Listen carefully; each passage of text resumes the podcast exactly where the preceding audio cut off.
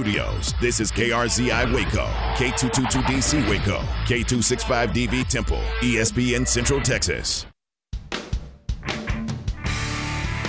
Now back to the Matt Mosley Show on ESPN Central Texas. Oh, yeah, it is the Mosley Show. Let's get some Creed going. Let's get everybody's hands in the air. Jared Sandler is uh, standing by, Rangers Radio Network. And uh, Jared, calm before the storm, I was just taking in your three keys.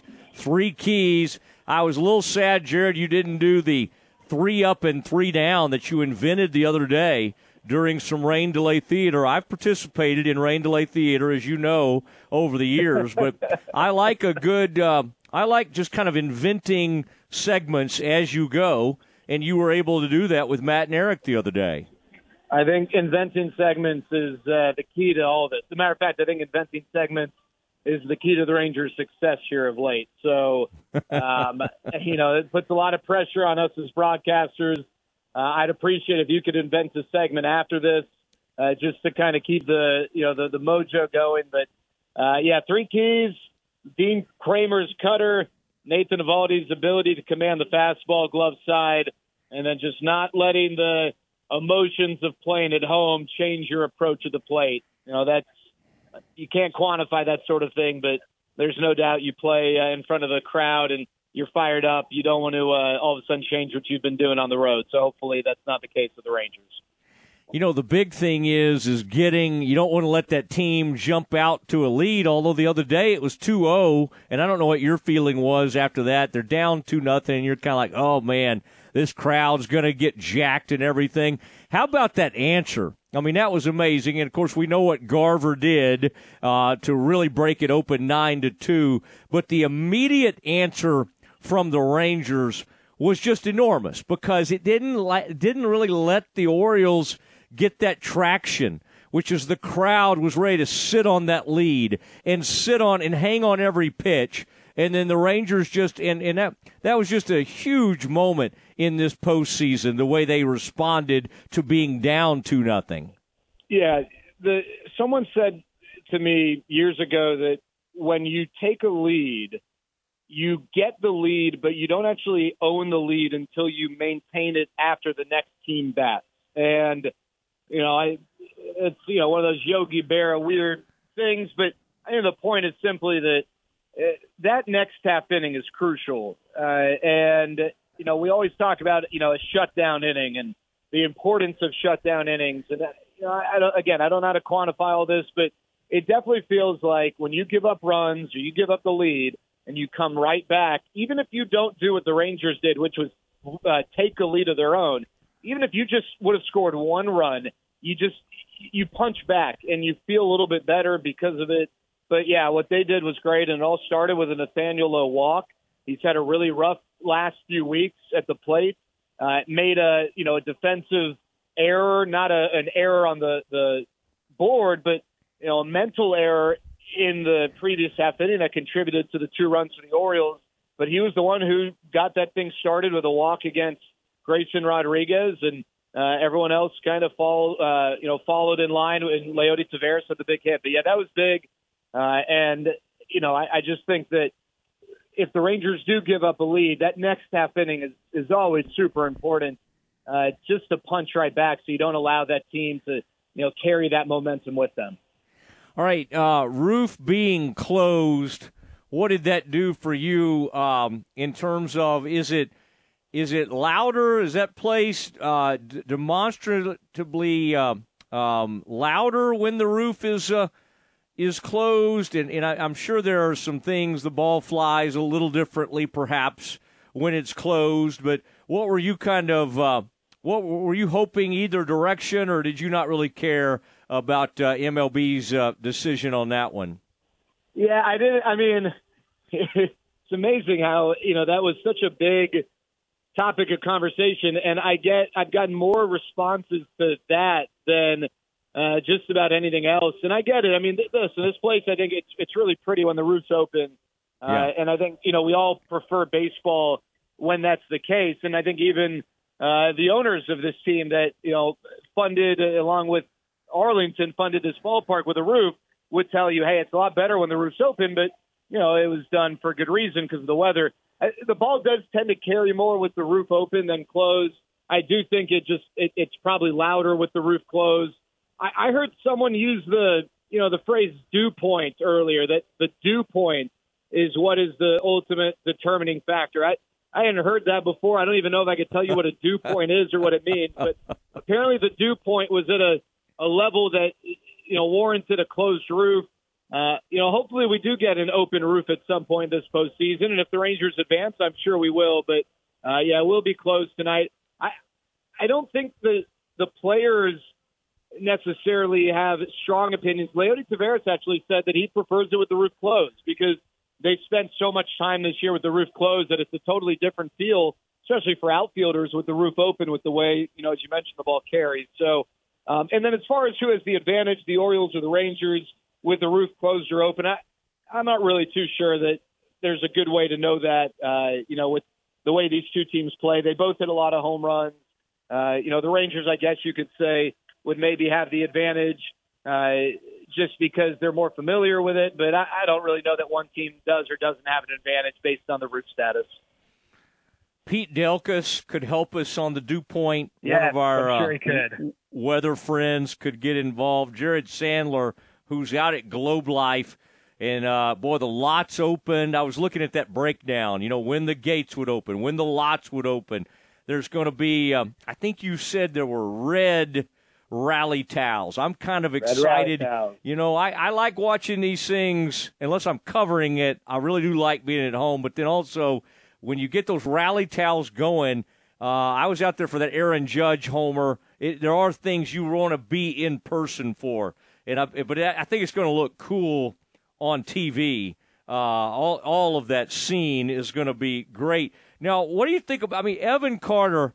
It, it just you almost run out of things to say. But he's hitting fifth, and now you just feel like, well, you got to put him there. I mean, the guy gets on base constantly. He's got pop. He's 21 years old. Um, I, I Jared, just kind of every once in a while, I just kind of remind myself. I'm just like, this kid was. I mean, they just brought him up, and we're going to send him right back down, and he wouldn't allow it. Right, just the way he played, and here he is sitting in the middle of a lineup of an enormous uh, postseason game. Yeah, I mean it's it's pretty impressive, uh, and the impact he's had, you know, really from the word go. Uh, and you know, you never know how someone who's just barely 21 years old is going to respond in these situations. Uh, but he's, I mean, it, you wouldn't you wouldn't know a difference. I mean, you know, it, it looks like he's still playing in Double A with the way he's you know, having success against really tough pitching, and uh, you know, I, I it's just he's one of these kids who he's kind of an aw shucks, small town Tennessee kid, and uh, he's got you know he's a really bright kid, good head on his shoulders. Doesn't seem like he's an overthinker, and just I don't know. I mean, I, to me, Matt, if if I walked across the field with forty thousand people staring at me, I think my heart would start pounding. But you know, he's asked to come up in big spots with forty thousand people staring at him, and in Baltimore, 40,000 hostile people or 45 mm-hmm. over there. And it just doesn't seem to phase him. And it's been really cool. The, the comments I've heard either secondhand or just, you know, directly to me from people around the league, evaluators, uh, people who know this game way better than I ever will.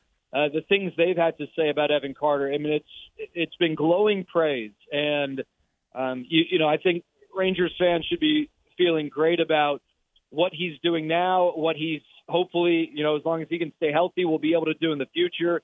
Uh, but yeah, I mean, to think that um, if you would have told me six weeks ago, Evan Carter uh, would be hitting fifth for a team that's getting ready or has a chance to close out a 101 win Orioles team in the ALDS, I would have told you you're crazy. But here we are, and uh, he's risen to the occasion, and uh, it's just the quality of the at bat is so impressive for him, and the pitches he sees, the pitches he takes, he has got such a sharp eye, and it's uh, yeah, it's it's really impressive.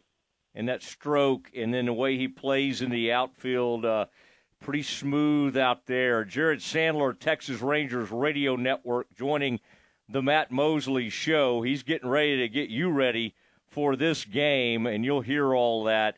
Uh, the uh, on base percentage, you had this stat, um, and you were just talking about it on your three keys with it up around like 380. I think the Rangers uh, on base percentage 376.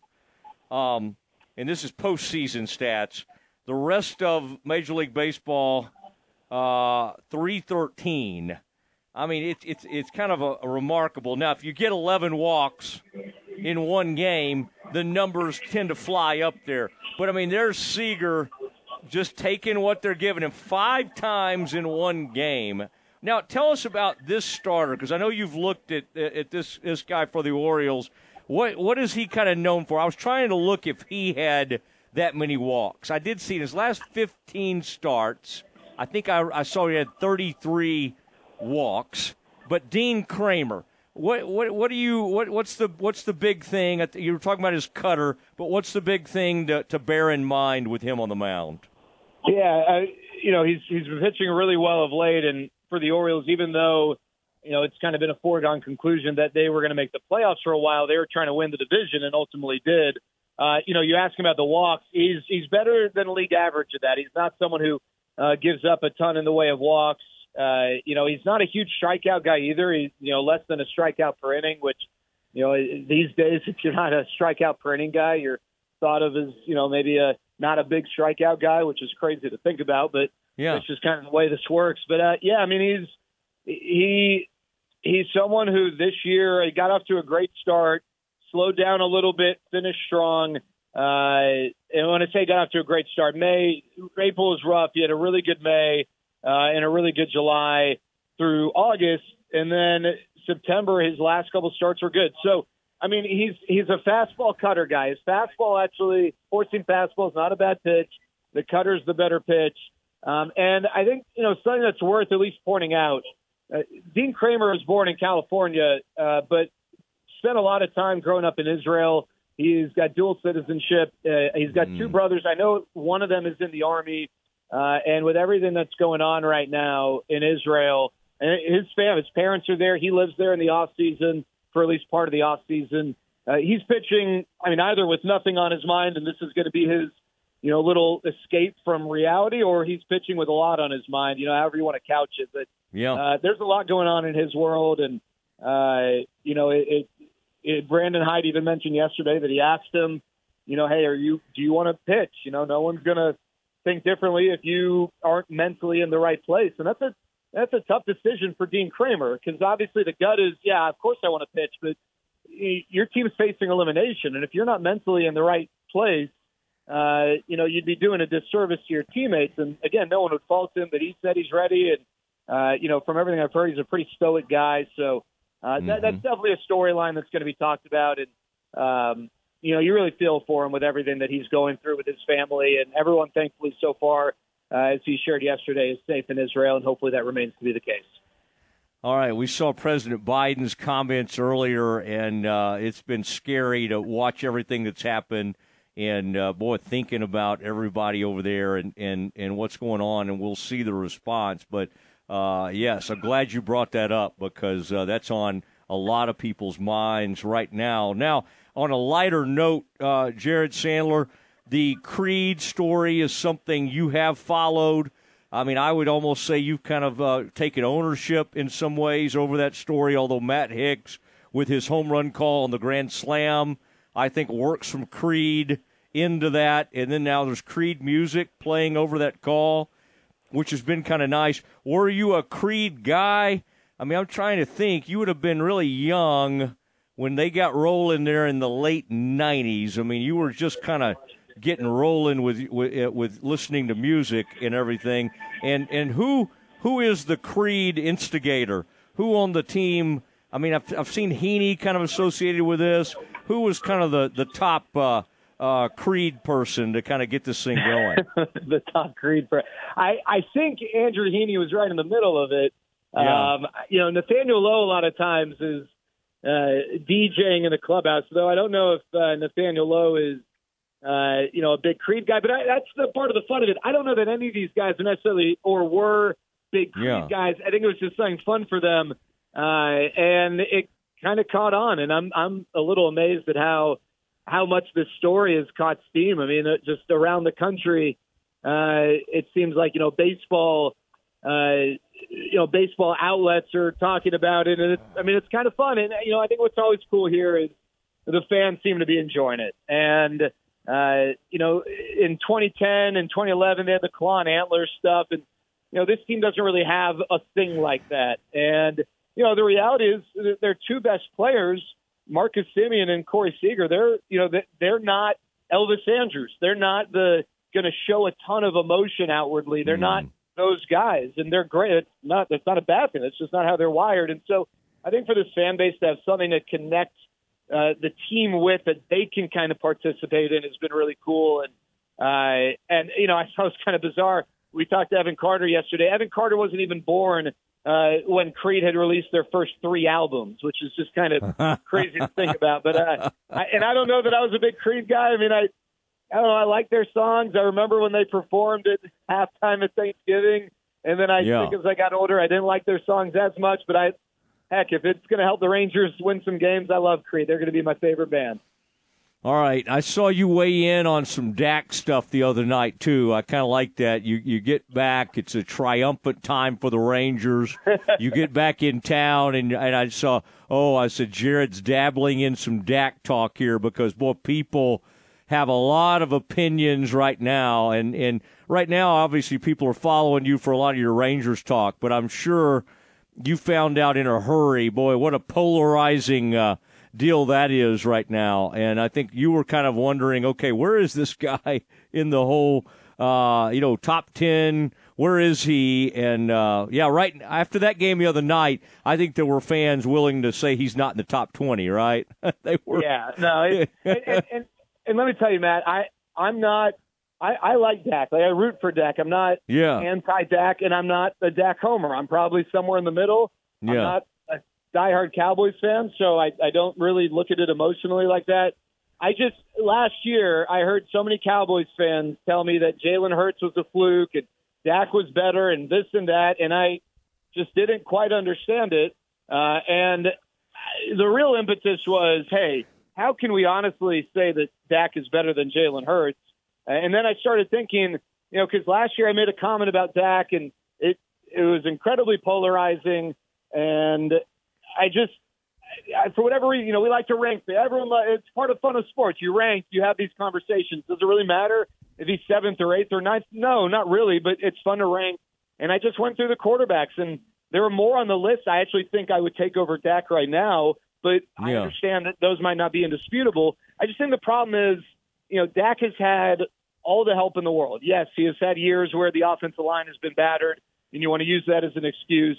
But I, I'm kind of tired of it. At, at some point, you got to just kind of call a spade a spade. And Dak is someone maybe because of the injury a few years ago, he never quite has been able to consistently perform at a super high level that he has flashed. And you can say, well, if he'd be in the Dolphins offense this, or if he had this, then that. I'm just kind of tired of it because at some point, it just sort of is what it is. And I think Dak is a good quarterback, but I don't think he's a great quarterback. And too often in these situations, like Sunday night, he is not a factor the way really good quarterbacks rise above uh, an adverse situation with the opponent and become a factor. And I just think that at some point the Cowboys need to be honest with themselves with who they have. He seems like an amazing person and someone you absolutely yeah. want to root for. But, you know, I, I'm a USC guy, Matt. Clay Helton was a really nice guy. We'd win NFL college game day every year because ESPN once a year would do some feature on Clay Helton doing great things for people. But you know what? We went seven and six or six and seven, and at the end of the day, it's about winning games. And Dak Prescott right now is not doing, in my opinion, what he needs to do if this team wants to win more than just the division or actually maybe make a run in the postseason. Well, good stuff as always, and I'm sure when USC missed that short field goal the other night and then had to go win that thing in overtime, you never had a doubt, did you? You had you knew the Trojans. It was, two. It was two thirty in the morning in Baltimore when that game ended, and I can't tell you how many things I wanted to throw if my wife wasn't sleeping next to me because that was such an embarrassing performance against a backup quarterback at home. And USC better get their act together because their next five weeks are going to be incredibly tough. And if they have any hope at the playoff, they got to somehow pray that they can get through these next five weeks with only one loss. And I'm going to go ahead and say I don't think that happens. It's disappointing, but they just don't have a good enough team to play. It's crazy. They're in the best conference in college football this year. That's never been the case. For the Pac 12 this year is the best conference in college football, and it's going to be a gauntlet for them over the next five weeks. Okay. Well, you could always be a Baylor alum like me, and, and, and yeah, it's hard to give anybody much sympathy with an undefeated team uh, when you're two and four and getting uh, boat raced by uh, Tech at home. Hey, have a great night. We'll be listening. Always love listening to you, and uh, and man, it's going to be a lot of fun out there. Appreciate you doing this. Thanks, Mose. Uh, hopefully, everyone has a great time. It's great to have playoff baseball back here in the area. There he goes, Jared Sandler, Texas Rangers Radio Network, and you'll